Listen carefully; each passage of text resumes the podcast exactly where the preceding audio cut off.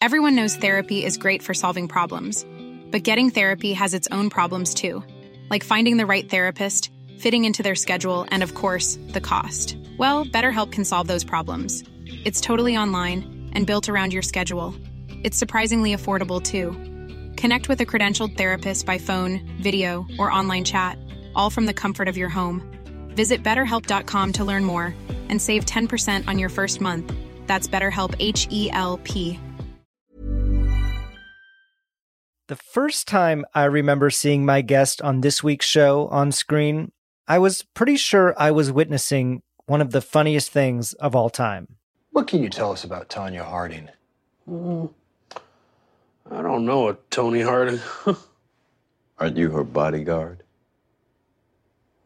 well, you didn't let me finish. Well, I, I don't, I don't know her well. How about Nancy Kerrigan? Who? You haven't heard of Nancy Kerrigan? Oh, yeah. I thought you said Nancy Herring. This is The Last Laugh. I'm Matt Wilstein from The Daily Beast, and that was Paul Walter Hauser as Tonya Harding's bodyguard Shawn Eckardt in 2017's I, Tonya. That film's unique blend of outrageous humor and intense drama may have been the perfect breakthrough role for Paul, who had spent years by that point making small guest appearances in comedies like It's Always Sunny in Philadelphia and Key and Peele, but had never really been given the opportunity to show what he could do as a serious actor. In the five years since, he landed the lead role in Clint Eastwood's Richard Jewell, appeared in two Spike Lee films, and most recently starred opposite Taron Egerton as a deeply disturbing serial killer in the Apple TV Plus series Black Bird. Paul isn't our typical comedian guest on this show, but he does clearly have a serious love for comedy, including his longtime efforts to make a Chris Farley biopic happen. And as I said, he can also be very funny when he wants to be. So I was just really excited to have him on to talk about his fascinating career, which is, in many ways, still just getting started. Here's me with Paul Walter Hauser. Thanks, man. Well, I'm glad we're getting to do this. I know we've been trying to set it up for a while, um, and uh, and yeah, I'm really excited to have you on. And congrats on the Critics' Choice Award nomination you just got. Uh, that was pretty cool. Thanks, man. Yeah, that feels good. There's uh, a lot of good people in my category. I really, I haven't seen Chippendales yet, but I love Murray in uh, Murray Bartlett and White Lotus. Oh yeah, and, he's great. Uh, and I really, I did see Matthew Goode in the offer, and I thought he was the best part of the whole thing. He was incredible. Yeah, well, you, you're uh, you're very good in, in Black Bird. It's it's it's a really fascinating show and a fascinating part, and I want to talk about it a lot um, actually later on in our conversation. But since this podcast is really about comedy, um, I wanted to kind of start there because even though you've become probably better known for your dramatic work, you really started out in the comedy world, right? That was sort of what you were you're doing in the early part of your career. Big time, yeah. I saw growing up. I saw guys like uh, Chris Farley and Martin Short and Robin Williams, and I said, you know, I want to do what they do. And then something changed when I got really into Scorsese and like Sidney Lumet. I started watching more grown up movies. I got really into Nicholson, actually. I would watch Cuckoo's Nest and As Good as It Gets and The Departed. And, uh, and I just really fell for Nicholson. And I was like, well, Nicholson's always kind of funny, but he also can do drama. That was kind of the benchmark until a few years later. And I really fell in love with Phil Hoffman uh, from because of, I, I looked at Capote and Along Came Polly next to one another and I thought, okay, well, this is this is the real benchmark is can you can you do 10 out of 10 comedy and 10 out of 10 drama can you kill it in in equanimity and uh, and so that's kind of been the benchmark for the last i'd say about 15 years. Well he definitely could do that and i think you have those skills as well um thanks. I'm trying. what were those early days like when you were getting into this? Was it um were you auditioning mostly for comedies or or how did you kind of get into the the business at the very beginning? Uh you know there's like a lot of different ways to break in and and you none of them are kind of like foolproof obviously. It's just kind of you do a bunch of crap and hope it works but But for me, I, I really looked at it like, you know, my heroes were Chris Farley and Phil Hoffman. Chris Farley went to Second City. Phil Hoffman went to Tisch School of the Arts at NYU and did theater. And I was like, okay, well, probably need to go to a school. uh, problem is, I hate school. So I didn't last very long. I went to a small uh, parochial university outside of Chicago called Concordia University. And it was fun, but I didn't really learn anything. I just dropped out. I was represented for writing because I wrote two screenplays in high school. So I had a manager in LA named Joel Zadak. He had never even met me. He just read one of my scripts and we corresponded on MySpace and then chatted on the phone and he became my manager. So I had a manager and uh, Mad TV got canceled, I think in 07 or 0, no, it's probably 08. I forget. Um, when it got canceled, he said to me, he's like, Hey, I rep these two guys who are on Mad TV who want to break into features. Would you want to try to write a movie for them? And those two guys were uh, Key and Peele. So while I was still in college, I was writing a movie on spec for free for Jordan and Keegan to star in, based on an that's that's pretty incredible. It was, yeah, it was based on an idea that they had concocted about being black men in a corporate environment in which it's harder to move forward. So it was kind of this thing of like, what if like an Ed Harris type character played this white CEO of a advertising agency marketing company. They need a black executive. So these three black men are all literally vying for that position at the company. And they go on a road trip doing all these different pitches and meetings and stuff where they have to kind of show up. And in a way, it was kind of brilliant because it was like, you know, even even when a black man is being offered um, the opportunity he so deserves in that environment, he's still having to jump through a thousand hoops and basically fight some of his own friends to get the position. So in, in a way, it was kind of thought provoking and reflective of different, you know, uh, uh, themes worth meditating on. But then it was also a crazy, wacky comedy, very much in the vein of Tommy Boy, where you're on the road and and trying to do a job, but then also like uh, the kind of thing you'd see out of a Todd Phillips movie, like Hangover or Old School. So I, I wrote that for them, never sold it, and I just kept writing, and and they went on to make Key and Peele, and they put me in a couple of their comedy sketches. Yeah, I was gonna say that was one of your earliest uh, acting gigs, right, on TV. Certainly, at least in Los Angeles. Yeah, that was one of the first, and then and then they went off and blew up, and I, I just tried to do the character actor thing where I was, you know, going around doing bit parts in TV and film. I was always very advantageous and very uh, gregarious. So auditions were nothing to me. I would walk in with the energy of somebody doing uh, bench presses while snorting cocaine. you know, I really I walked into those with a lot of aggression and a competitive edge and a sense of homework. Do you think that helped? You know? Oh yeah, yeah. Um, and and it wasn't, you know, listen, I didn't play, I, I didn't excel in athletics in in school. So for me, I look at acting like creative athletics.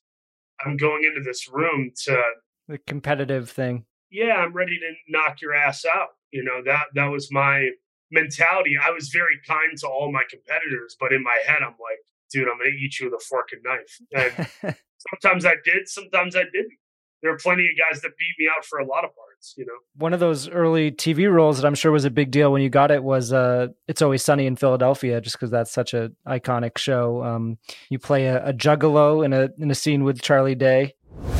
All right, kid, what's going on with the clown makeup though? You're sticking out like a sore thumb. That's because I'm a juggalo. ICP, insane clown posse, yo. I don't know what that. You have a posse. Well, good. Stick with your insane clown people, and you won't get jumped. They're a band, dude. I'm like a die-hard fan. We're called Juggalos. Where are your real friends, dude? I lost all my friends. Ah, shit, man. I lost all my friends too. All right, I tell you what. You know, if you want to wear your clown makeup in school, wear it. I got you back. You won't get jumped. Yeah, I ain't exactly allowed to wear my makeup in school. Though. Oh, really? Bunch of bullshit. That dog. is bullshit. All right, kid. Today's your lucky day. All right. We're gonna talk to the principal, okay? Because the professor just took an interest in you. I was in college, spring of 2009, sitting in my underpants with my buddies, drinking cheap cans of beer, watching It's Always Sunny five episodes in a row. That was just something we did. a year later, I'm on the show.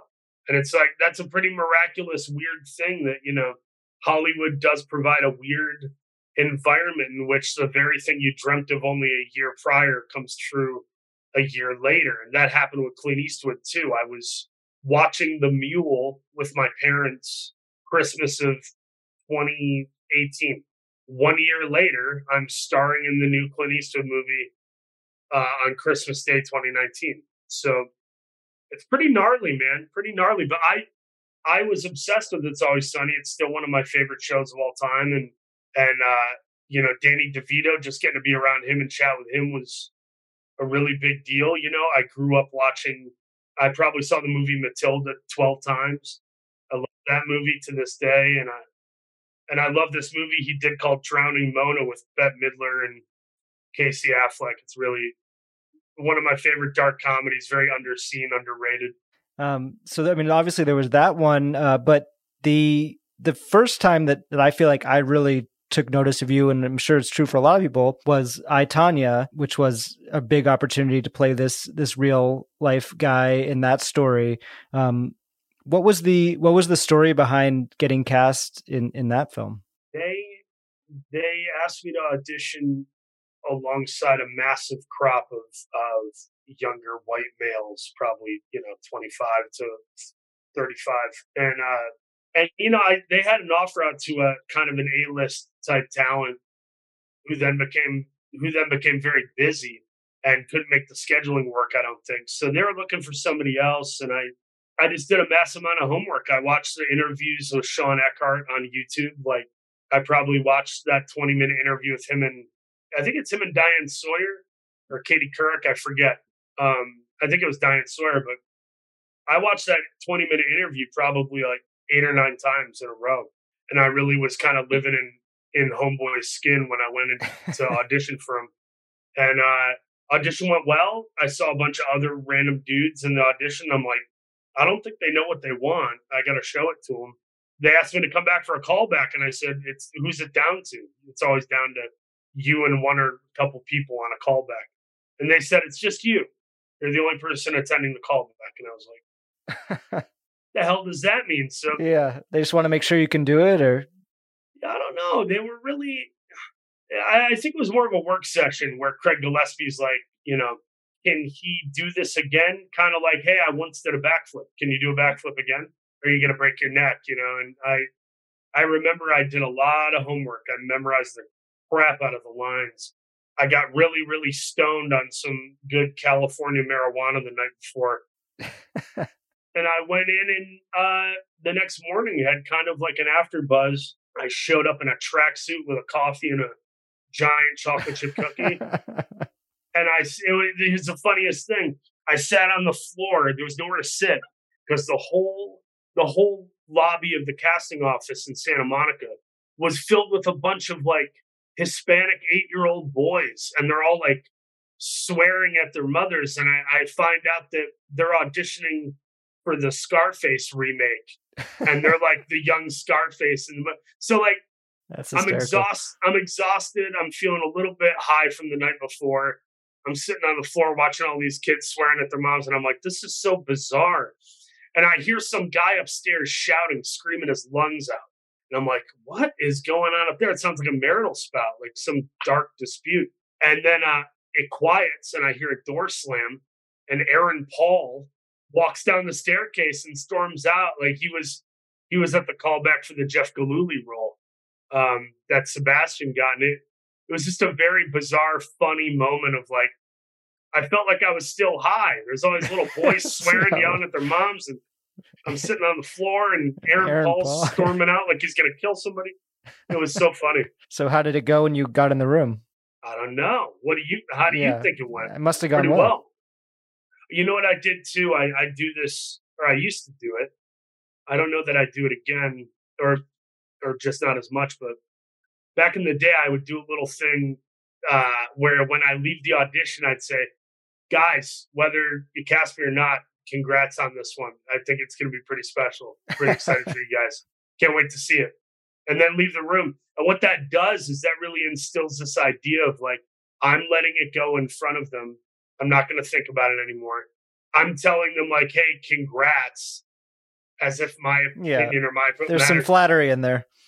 there's some flattery, but there's it's also a status shift. It's a move, and uh, I did it on multiple jobs where I got the part, and um, and that was one of those things where I'm like, really funny script, love Margo. This is gonna be a good one, guys. Congrats. Walked out.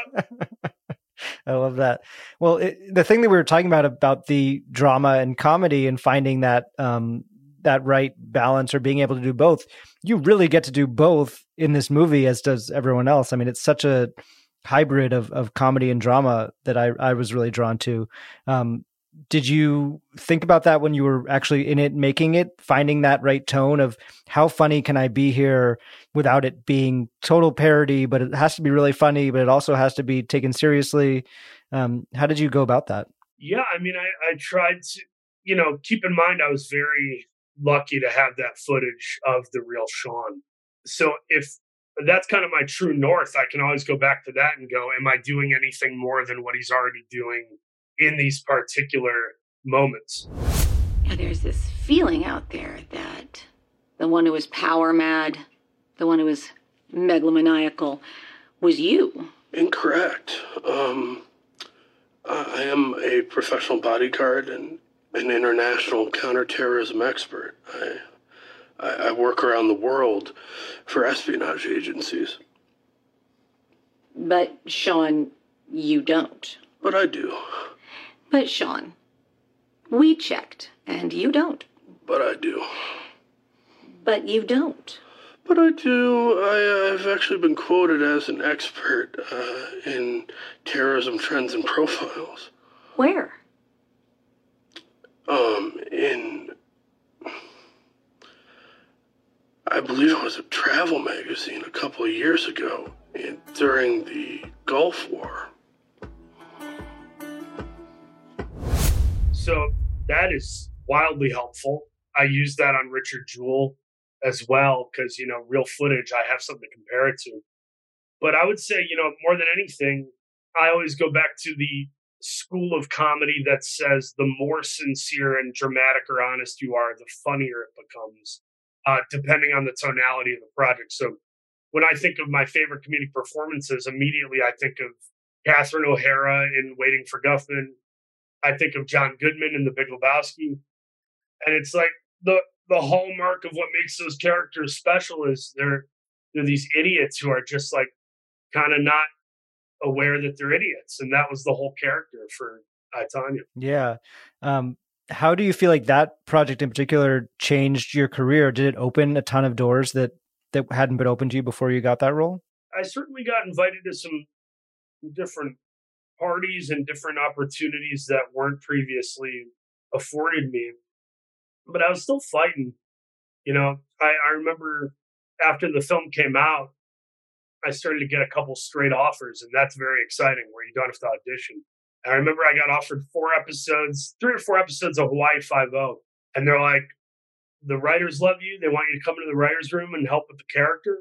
You get to work with Jorge Garcia, who I'm a fan of from Lost, and, and they said, uh, I think they offered me like thirteen thousand dollars an episode for three or four episodes, and it'd be a month in Hawaii, probably at a five star hotel. Yeah, sounds So, pretty like, good. Getting that offer, I was like, holy crap! You know, I was really excited. And I had just signed with CAA and Ryan Abushi, my agent, and some other folks there. They go, you um, you know, you just uh, you just started in I, Tonya, which is doing awards business, and you just um, you just shot BlacKkKlansman for Spike Lee with Adam Driver. You know, they're like, you you don't you don't go from that to Hawaii Five O. so you had to pa- so you had to pass. I mean, I didn't have to pass, but I chose to heed their advice, which you know, in hindsight, was the right move. Um, but you know, it was hard. It was hard to craft a career when I just want to take the money and the free trip to Hawaii. Definitely. Um, do you think it was? and there, there have been a lot of those. There have been a lot of those little moments where twice a year I get offered something that uh, doesn't really help the actual career. It just would be fun or lucrative, and I've I've had to kind of step away uh, several times. yeah. Do you think it was I Tonya that led Clint Eastwood to think of you for Richard Jewell? You know, that's that's a funny story that I haven't told that much, which is I guess Jonah Hill and Leonardo DiCaprio were were attached to play the two leads that myself and Rockwell ended up playing.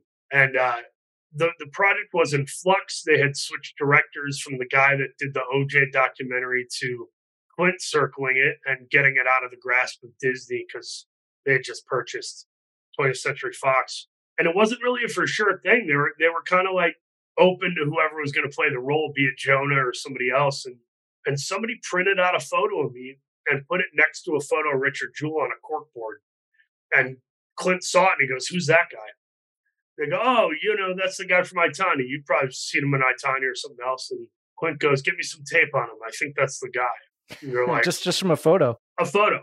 Which is by the way, that's what made it was a photo that made Robert Pattinson reach out to the Safdie brothers. He hadn't even seen their work, but he saw a photo, a still image from one of their movies, and just coldly emailed them and started a relationship that led to the movie Good Time. So it was one of those weird things where it was a little cosmic and and uh Clint watched I think my demo reel, which is like a five minute acting highlight reel, and he saw scenes of me from I, Tonya and BlacKkKlansman and what was the other one? Oh, Kingdom, one of the first TV shows I did, Kingdom. So Clint saw scenes from all three of those, and he was like, "Yeah, this guy can do it. Give him the part." So that was a straight offer, but it was not a contract. It was like, hey, do you trust Clint? He's trying to make the movie at Warner Brothers. Uh, and I just said yes. And I turned down the TV version of Richard Jewell called Manhunt, I think. Yeah, I was offered the, the TV version, which was very lucrative. And I just took Clint's casting director and producer at their word. And I turned down a high six figures just on the promise of Clint wants you to play Richard Jewell that was really really scary. Yeah, it's hard hard to say no. Hard to say no to, to Clint Eastwood, even if it's not a, a done deal. Uh, I would agree. I would agree. There are certain people I would do that for, not everybody, but that was one of those things where the Bible talks about fear and love. You know, perfect love casts out fear, and the two things cannot abide. And uh, fear would tell me to take that huge sum of money for the TV show, and love would tell me to hold out and trust God and try to work with Clint Eastwood. So I that was the choice I made. So that one worked out. You got to, you know, do this movie. You were the the lead. This is your, you know, huge opportunity to be the lead of a movie, um, Clint Eastwood movie, which is, you know, was bigger than you some anything you'd done before that. What was the? How did you handle the the pressure of that of of having this movie on on you? I, you know, I I tell people a lot. I the mornings I would head to set. You know, they gave me an exclusive driver who SUV comes and picks you up at six thirty in the morning or whatever. And in the mornings, I would often I would often have a uh, like a Starbucks cold brew, and I would be playing like worship music from like Hillsong or Elevation Worship, and I would be blaring Kendrick Lamar or Run the Jewels because I needed I needed gospel or hip hop and caffeine to just get me in this place where I felt I had what it took to go star in a $40 million biopic directed by Clint Eastwood at, at Warner Brothers. Um, that was previously inhabited by much more famous people than me. So, like, uh, I, I'm I'm not like a woefully insecure person, but I am aware of where the hell I am on the ladder. I know what rung I'm on, and it's not the top rung. So when I get afforded an opportunity like that, I take it deathly seriously not to the degree of alienating people or hurting my reputation, but definitely to the degree of I'm pounding my chest, giving myself a bruise uh, on my chest while singing Kendrick Lamar and showing up to set with sunglasses on my face and it's cloudy. You know, it's not, it's not, it's not about, it's not about ego. It's a, it's very much about I have to play the part to play the part because day to day I just feel like this silly, silly ass Protestant dude who looks like he owns a comic book store. yeah, well, you had some some really great scene partners in that film as well. Uh, Sam Rockwell and Kathy Bates uh, specifically. I mean, you couldn't have really asked for anything better there. Could not have dreamt it. I did. I. You know what's funny is my first sit down with Clint was at Warner Brothers, uh, where he kind of sized me up, and I'm just like, I showed up in a shirt and tie. I was trying to play it cool and be professional. And uh, in that first meeting, I said, "Who's playing my mom?" And they were like, "Oh, we have some people in mind. We don't want to say anything too early." And I said, when I read it, I just kept picturing Kathy Bates. And they all kind of had tight smiles and nodded, and they're like, she'd be great. Uh, little did I know they had an offer out to her. And Rockwell, Sam Rockwell is like one of my five favorite living actors. I think I think my top five is like Robert Duvall, Christian Bale, Nicolas Cage, Sam Rockwell, and maybe like Peter Sarsgaard. Um, those are like my guys. And um, and Sam was somebody that I had met previously at the Screen Actor Guild Awards. He was uh, I was there the night he won for three billboards. Um, I was there as a part of the I, Tonya family, and uh, and I saw him on the red carpet, gave him a hug, and told him I said, "You and Phil Hoffman, Sarsgaard, you're like my guys. You are my Dustin Hoffman, Robert Duvall, uh, uh, Gene Hackman. You know the guys that came up in New York together." And Sam looked at me really seriously and he goes, Did you know Phil? And I go, Never got to meet him, but lifelong fan. He's a, I'm a huge fan of his. And he goes, Yeah, man, I miss Phil. And he like gave me a hug. As I walked away, I said, I hope we get to work together. And he said, We will. But he said we will like deathly seriously. So that that would have been January or February of 2018. And then a year and a half later, we're shooting Richard Jewell together. We need to be a little less uh, solicitous and a little more uh, righteous with these ass jacks. I mean, it's just hair, so grow back. It's fine. What'd you say? They're just hairs, so grow back. They're just. Hey! Why doesn't this shit make you as angry as it makes me? I am angry. You could have fooled me. You're angry. Of course I am. I don't know if angry is even a big enough word for how I feel. Come on. Stop being such a doormat. Stop trying to be their best friend. You know, they're making fun of you out there. You know what they're calling I you? know that. I know what it means when he says cop to cop. He doesn't mean cop to cop. He thinks I'm Do you? the Pillsbury Doughboy. I thought you guys were gonna get engaged. Hey, Richard, you go for a cookie right now. I'm gonna chop off your hands and shove them up your ass. So through all of this, you know, you're doing these dramatic films. You're also, you know, sprinkling comedy in throughout. Um, there was Unbreakable Kimmy Schmidt, uh, some Reno 911.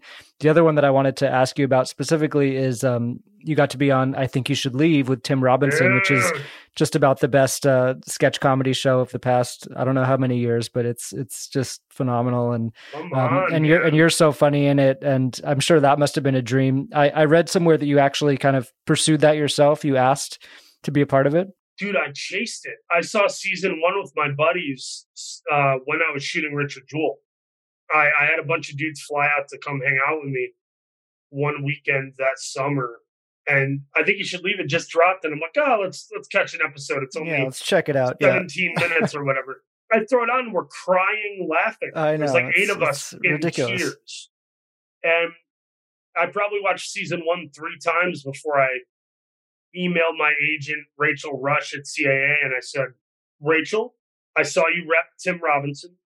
I will serve sandwiches and carry lighting equipment on that set. Just please tell Tim I'm a fan and let him know I would do anything if he ever offered it. And true to form, four or five months later, I got uh, an email with two sketches in it, and they said pick one. One of them was the one Tim ended up doing with the fedora in the courtroom, and the other one was, uh, you know, the uh, the local theater actor who loves his wife. Yeah. I chose that one. yeah. What made? Why? How'd you? How'd you decide? What made you choose that one? you know the the fedora one is is it's like the hat is as much of the joke as anything else and i thought with the theater one i get to kind of like be a bigger part of the joke and uh and i also you know the idea of it just being this weird tangential thing about local theater yeah. Com- competitive people in local theater i just thought that that that makes me laugh a little bit more How was your dress rehearsal? Jimmy Taco keeps taking my lines. Who's Jamie Taco? He's the other henchman. He says my lines before I can even get them out, and then the director doesn't do anything. He, Jamie took like 15 of my lines. What do you mean he says them before you can get them out? He says them so fast before I can say them, and then they become his lines. I should just quit. I don't even know what I'm doing right Honey, no. But I'm never gonna say my lines faster than Jamie Taco! It's so funny, and yeah, I mean, and you get to do some real acting in that one too. I feel like there's a there's some pathos in those four minutes. There's, there's a weird like John Candy thing going on in that. I feel like that's a John Candy character. um, and yeah, Tim Tim couldn't have been sweeter and more humble. And and if he ever calls me again, man, I'm, I'm unless unless he asks me to do full frontal or something, I would I would definitely show up to do whatever Tim Robinson wants me to do. Coming up, Paul opens up about his most challenging role yet in Black Bird and reveals how working on that show drove him to quit drinking. How would you like to look five years younger? In a clinical study, people that had volume added with Juvederm Voluma XC in the cheeks perceived themselves as looking five years younger at six months after treatment. Look younger, feel like you. Add volume for lift and contour in the cheeks with Juvederm Voluma XC. Reverse signs of aging by adding volume to smooth laugh lines with Juvederm Vollure XC. For important safety information and to find a licensed specialist, visit juvederm.com. That's J U V E D E R M.com. Not for people with severe allergic reactions, allergies to lidocaine, or the proteins used in Juvederm. Common side effects include injection site redness, swelling, pain, tenderness, firmness, lumps, bumps, bruising, discoloration, or itching. There's a risk of unintentional injection into a blood vessel, which can cause vision abnormalities, blindness, stroke, temporary scabs, or scarring. Talk to a licensed specialist to find out if it's right for you. Everyone knows therapy is great for solving problems, but getting therapy has its own problems too, like finding the right therapist, fitting into their schedule, and of course, the cost. Well, BetterHelp can solve those problems. It's totally online and built around your schedule. It's surprisingly affordable too. Connect with a credentialed therapist by phone, video, or online chat, all from the comfort of your home. Visit betterhelp.com to learn more and save 10% on your first month. That's BetterHelp H E L P.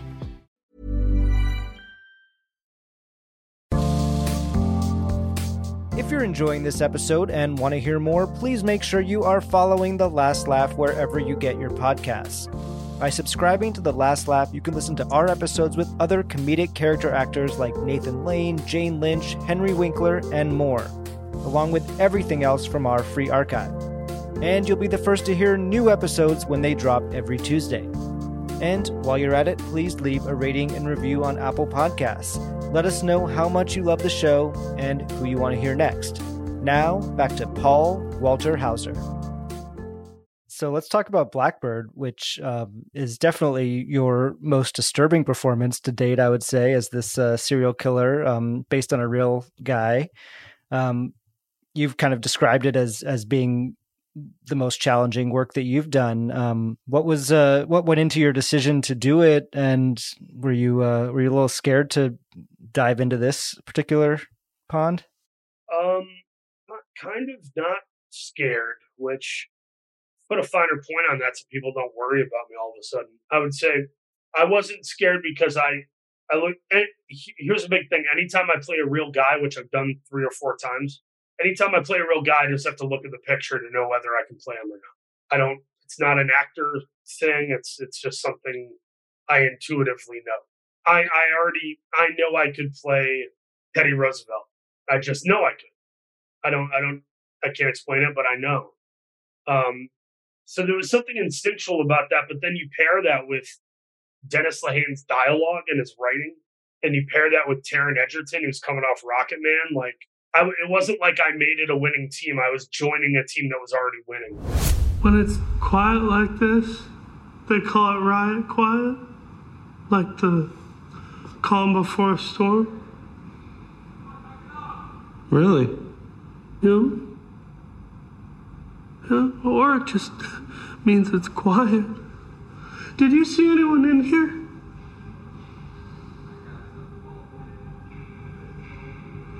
No? Something missing? Why would something be missing?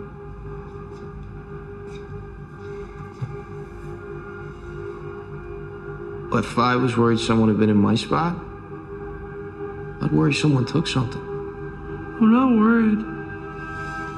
Someone was in my spot. How do you go about trying to relate to a character like that? Because you kind of have to get inside his head to some degree. You have to understand where he's coming from, but it gets it gets difficult, I imagine, when it's someone this loathsome who's a you know a serial killer, rapist, um, really you know messed up guy. Hmm. Uh, I oh, I haven't really. I don't know what my process is, but I will say what you see there is just me overcommitting. If you told me to act like a bear, um, I could do a cartoonish sketch comedy version of a bear, or I could really tell you I'm I'm a bear. I'm gonna I'm gonna I'm gonna prove to you I'm a freaking bear. And then you would get weirded out seeing me grab a live fish and bite its head off. but you have to be that kind of actor if you want that type of you don't have to be that kind of actor. I'll say I have to be that kind. There are other people that that probably uh, are British and very well trained and smarter than me, and they will do something tactfully. I I sort of immerse and I do things as much for real as possible, and I call it a day. And for whatever reason, I think that does have an effect on how much people believe the performance often. Yeah, but that must also take a toll on you, right? To go that deep into it. Yeah, definitely. What is I, what is that like I for had you? a mo- I had a moment in the shoot where I was just like, I think I need to leave. Uh, I haven't told this story yet because I didn't even remember it until recently. I think somewhere in like July or August of the shoot, I just left for like three days. Uh, I had to like cleanse my soul. I went to Michigan. It was kind of like Dennis Rodman and with the Chicago Bulls, where he just goes to Vegas for two days. I, I had a a version of that uh, on this project, and and you know I had some personal drama too going on at the time. I was getting newly getting sober. I was newly sober, and I was I was really having some issues of self hatred and and sort of confusing confusing my priorities. And sorry sorry to speak so cryptically about it, but it's just kind of I wasn't in a good place personally while playing a character who was in a bad place. So it was very much compounded. And uh, at the outset, the first two, three months of the project, I was drinking and ingesting a ton of marijuana uh, when I was off camera. And it was was it partly playing this role that you think you know made you want to get sober, or or kind of got got you to that place? I think the role the role exacerbated my behaviors that were already there, and then it was a launching pad for me to hit some version of a rock bottom to want to clean up. And by the way, a lot of this, you know, people are going to hear this and use their imagination and think I was drinking vodka in my trailer before heading to set. That's not what I'm talking about. Um, I'm talking about the producer tells me, "Hey, just so you know, we shifted some scenes. Uh, you're not going to work Friday, so you have a three day weekend." And then Friday at 11:30 in the morning, I'm like, I kind of want to make a pitcher full of margaritas with mezcal. And then I'm drinking during the day, and then I'm ordering a bunch of greasy food. And then I skip my workout because I uh, I feel like crap, and then I feel like crap more because I skip my workout, and then I get really stoned, and then I go online shopping and buy things I don't need. And then I hate myself because I don't like. It's a cycle, bro. It's like it's a cycle of bad behaviors that the world probably looks at and goes, ah, some of that's not that bad. It is, it is if it's causing you to hate yourself. So I had to clean up my act. The the shoot went like five or six weeks longer than planned. It went from four months to five and a half. We had a hurricane roll through. We had my air conditioning break in the middle of summer in New Orleans. I had to move Airbnbs twice. It was a, it was a, I got COVID. It was a ton of drama, bro. It was it was a lot of shit. Definitely sounds like a lot.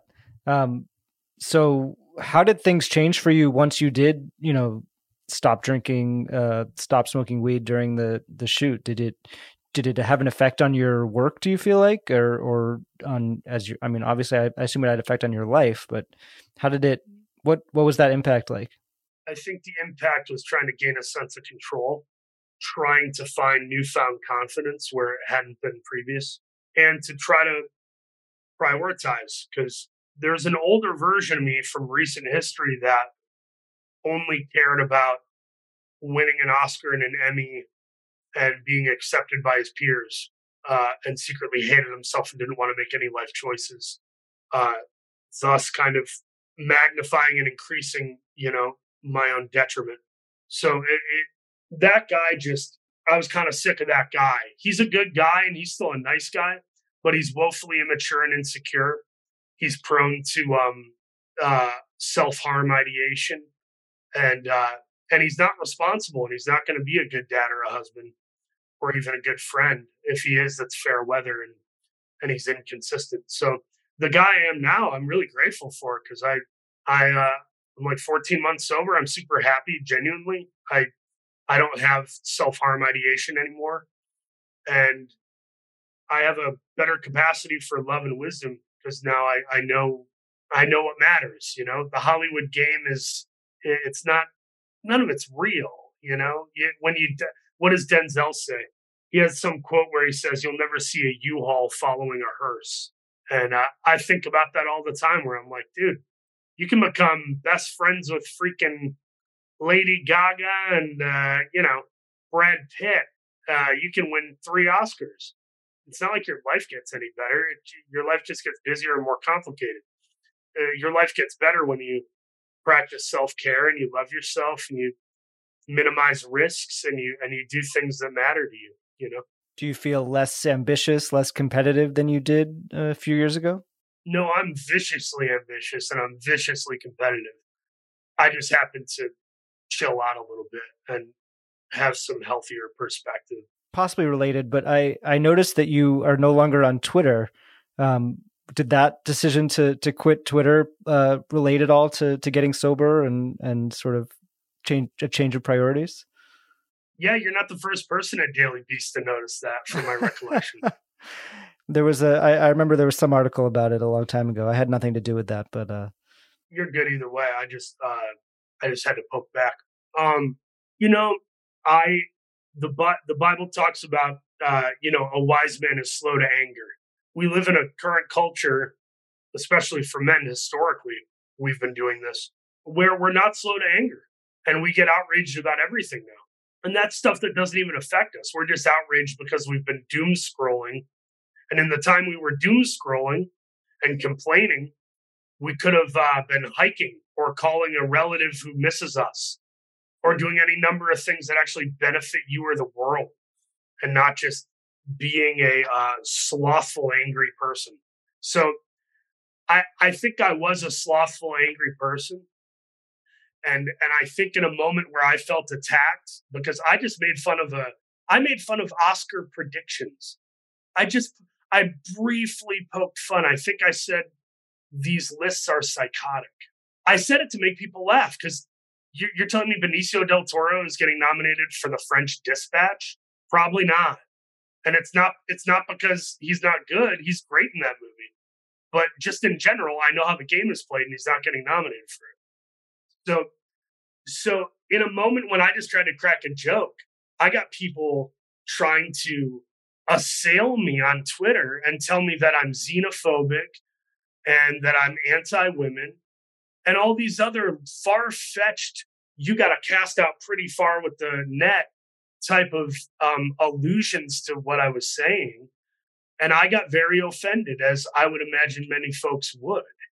Um, and in that moment, yeah, I said something mean spirited and violent because I'm like, you're trying to take food out of my kid's mouth because effectually this could hurt my career. What God, what God showed me was, Paul, they're not going to take food out of your mouth. You will by the way you act. And I needed to be humbled there and realize that no matter how someone treats me, I'm called to love them and to be slow to anger. And uh, it was a very good lesson for me. And I've thought about getting back on a time or two because it sounds fun on occasion, but it sure seems like I was ahead of the curve. Yeah, it's getting less fun for sure. Yeah. Thanks for letting me say all that. That was helpful for me to kind of process. That was oh, good. good. I'm glad. Um, I want to kind of go full circle and and you mentioned Chris Farley as a early influence at the beginning and I know there's been this talk over the years of a Chris Farley biopic that you were maybe trying to make happen or or wasn't sure if it was going to happen. Um, is that still something on your mind? Still something that you want to do that you're trying to make happen for real? Oh hell, I don't even know if I want to do it, but I, I feel like I'm called to do it if the movie's getting made. Um, no, no one alive will do or can do what I would do with that part, um, and that doesn't mean they're not talented or good. It just means if that movie's getting made, I'm the guy. I'm 36. I think there's a couple more years where I could still play him.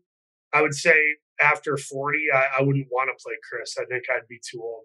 Um, you, I remember reading that you sort of had a, a unique take on it, or something that you would want to do with it. What What is your idea for what the the ideal Chris Farley biopic would be?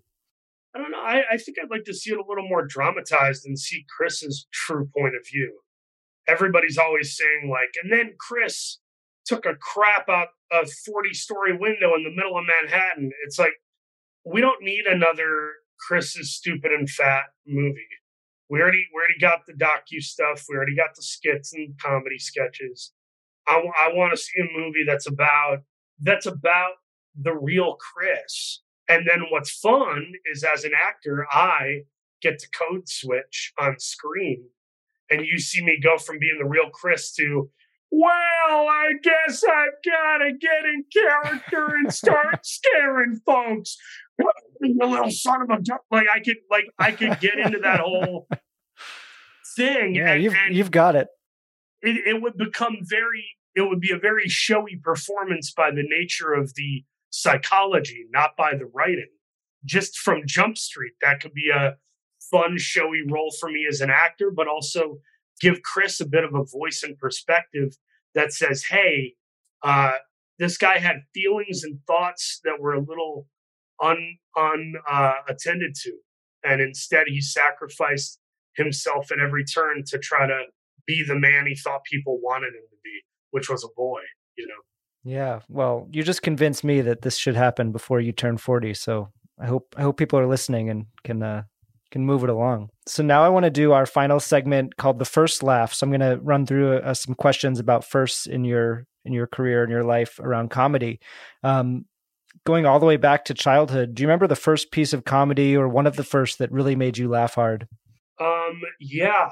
My dad, when I was a little kid, my dad would show me um, Laurel and Hardy, the the silent film stars, and I would laugh at their physical comedy. That was a big deal. And then the first movie I saw that was a big comedy that made me crack up was Home Alone. So the through line of those two things, Laurel and Hardy and Home Alone, is uh, physical comedy. Definitely. Yeah. Do you remember the first time that you knew you were funny, that you could make other people laugh? Um, you know, I think it was in my, hmm, I, I, I, in my early years, like like age six to nine, I started to do impressions of family members and school faculty, and even celebrities. Like, like I did a Jimmy Stewart impression when I was like seven, eight years old, because um, we would watch It's a Wonderful Life every year. Um, so that that was kind of you know the idea of impersonating somebody else and the family being like, holy holy shit, you're eight years old and that's a pretty good uh, Jack Nicholson or Jesse Ventura. Like that was that that was cool. That was the moment. We talked a little bit about auditions and and how confident you are in auditions. Do you have any particularly memorable audition stories? Uh, maybe ones that that didn't go as well as you would have liked, or um, oh, things you I didn't get. Dude, I got a ton of bad ones. Uh, oh sheesh. Um it's like which one do i choose? I i had an audition where i it was for a movie called oh man i'm so embarrassed even talking about it. It's um it was called quarantine 2 terminal or something. And it was like a, a directed dvd sequel to a, a semi-hit like horror thriller film. And the whole audition was me playing some like loudmouth in first class on an airplane, and then I I get this disease and turn into like a zombie and flip out and freak out and try to kill somebody. So sounds like it a wasn't fun scene. Some, oh, dude, I mean, and no CGI. It's just like, hey, can you be a play a weirdo? So like, I I freaking really went for it. I remember I went for it like I was told there was an Oscar to be won from that audition. and the casting director looked disturbed They looked sufficiently weirded out. And I, to this day, I'm terrified of seeing that footage. Like I, I wonder if it still exists somewhere, and if somebody unearthed it, I'd be so afraid. Yeah. Uh, to have it leak and be seen. Um, and then the other one was Shameless. I auditioned for the show Shameless for a, a guest star. I think Zack Pearlman beat me out. It was like a guy in a wheelchair, and I did the audition, and I thought I crushed it. It was like me, Frankie Muniz, Zack Pearlman. There were like five or six dudes up for it at the callback. And I thought I nailed it. And when I was done, they go, thank you. They all just stared, said nothing, and waited for me to leave the room. I was like, it, it was like something out of Eyes Wide Shut. It was like this creepy moment where no one said anything and they all stared at me like they hated me. It was scary. um, we talked about a lot of your acting heroes. Um, do you have a, a, memory about meeting a comedy hero, someone from the comedy world who you just really looked up to, and and what it was like to meet them for the first time? Um, I have a bad track record for like being too excited when I meet my comedy heroes. It doesn't oh, really? go well. I embarrassed myself in front of uh, Billy Eichner and Marty Short and a couple people that I met that I was really geeked, and then I just looked like an idiot. Um, but I, I, will say that um, I, I, had a really nice moment with DeVito, who's comedically inclined, and he and I just had a good conversation about family and comedy and politics and stuff. And Charlie Day was super sweet to me. Vince Vaughn and I became friends through Rockwell, and I ended up asking him to do the role he played in Queenpins with me and Kirby Howell Baptiste and Kristen Bell. And so I've had a lot of good experiences with comedy people from Charlie Day to Tiffany Haddish to Vince Vaughn. And then I've also had some really deeply embarrassing ones where I, I you know, I hope to God they don't remember the incident when I re-meet them at some point. uh, finally, um, do you have a story or memory from your career that really makes you laugh now, but was not funny when it happened? Oh man, I remember on my first movie I did called Virginia, I I was just very overconfident and and I would do these annoying things like well at the end of a scene when like a I think when one of the reels is done or they're switching the cameras whatever it is they have this phrase where they say checking the gate. It's like a technical phrase. And so I I like made up a musical like a song about checking the gate. And one day I like sang it in front of Jennifer Connelly and Ed Harris and the director, and it like they looked at me like this absolute tool bag weirdo. Like, who? Where'd you find this kid? I, I think it went something like, uh, "There's no need to relay. There's no need to debate. We're checking the gate, checking the gate." And like, I just kept rhyming gate with all these different phrases, and looking back, I'm like, oh god, I must have been so annoying. I must have been. you just thought like, everyone like, would would enjoy that, just that they would like to hear the song. Uh, just me being me, uh, worshiping at the altar of self amusement. Yeah, um, that's hilarious. Um, well, Paul, thank you so much for for doing this and talking with me and and sharing so much. Um, I just think you have such a fascinating career, and I really can't wait to see what you do next. And I hope that that Chris Farley biopic happens because you made me really want to see it today. Yeah, man. Uh, Lord willing, we'll see. If it just know that if it does, I'm, I'm putting in the same amount of effort I put into Larry Hall and Chris Farley. It won't be small. Thank you, Matt. Thank you for having me. All right. I want to thank Paul Walter Hauser so much for being my guest on this week's show you can stream all six episodes of Black Bird right now on Apple TV Plus. If you want to support The Last Laugh, please help us out by leaving a rating and review on Apple Podcasts. We want as many people to hear this show as possible, and you can help by spreading the word and sharing it with your friends. You can find me on Twitter at Matt Wilstein and at thedailybeast.com. And if you're not already, please follow at Last Laugh Pod on Instagram, where you can see photos and videos from all of our episodes and see who is coming up next week on the show. The Last Laugh is distributed by ACAST for The Daily Beast, with audio production by Jesse Cannon. Our theme music is by Claude, who you can find on Instagram at claude.mp3. You can find this show every week on Apple Podcasts, Spotify, or wherever you listen to podcasts. And as always, you can find show notes and highlights from each episode on thedailybeast.com. See you next week.